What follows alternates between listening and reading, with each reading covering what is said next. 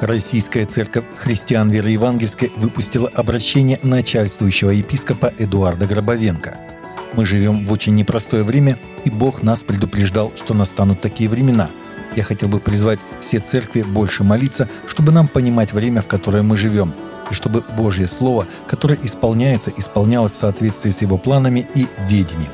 А нам, как народу Божьему, надо предстоять пред Ним и молиться – на воскресных служениях 15 октября во всех церквях. Давайте молиться за Израиль, за те места, где братья и сестры проходят через боль, страдания, плач, чтобы Бог вмешался своей сильной рукой в то, что происходит на Ближнем Востоке, что происходит между Россией и Украиной, и остановил кровопролитие.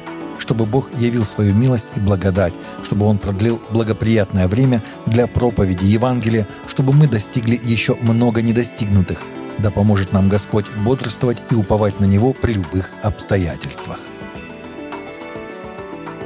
Главы стран СНГ выступили за соблюдение свободы вероисповедания, следует из подписанного президентами на саммите в Бишкеке совместного заявления – Главы государств, участников Содружества независимых государств, подчеркивают твердое намерение соблюдать права человека и основные свободы, включая право на свободу мысли, совести, религии для всех, без различия расы, национального происхождения, пола или языка, отстаивать традиционные ценности, говорится в документе.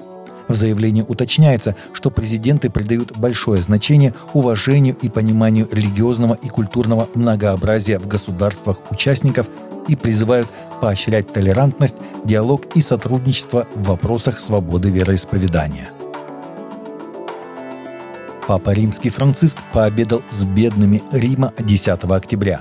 Обед прошел в резиденции понтифика в Ватикане, доме Святой Марты. В трапезе также принял участие кардинал Конрад Краевский, префект дикастерии по служению и благотворительности – во время обеда понтифик задал беднякам тот же вопрос, который задается всем участникам Синода о синодальности.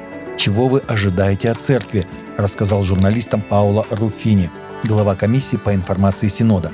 Говорят, они ответили «любви, только любви», приводит слова Руфини CNA.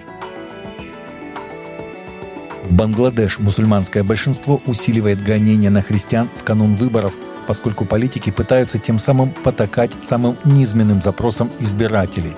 Ответ на вопрос, усилились ли преследования в Бангладеш, зависит от того, кому он адресован. Многие свежие заголовки в местных СМИ выглядят уже достаточно зловеще.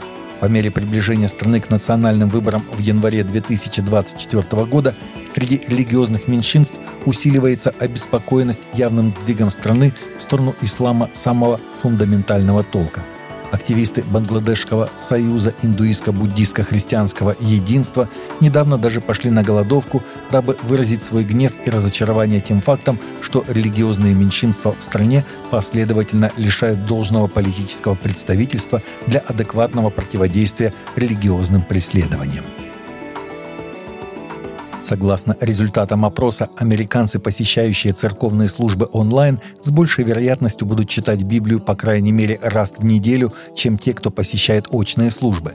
В четверг Американское библейское общество опубликовало седьмую главу своего исследования о состоянии Библии в США за 2023 год, озаглавленную «Использование Библии и технологий». Установлено, что 39% опрошенных соответствуют критериям пользователя Библии, что означает, что они читают Библию самостоятельно, а не на большой церковной службе и по крайней мере 3-4 раза в год.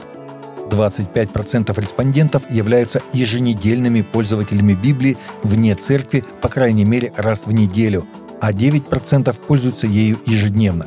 Между тем, 38% взрослых американцев никогда не пользуются Библией вне церковной обстановки. Таковы наши новости на сегодня. Новости взяты из открытых источников.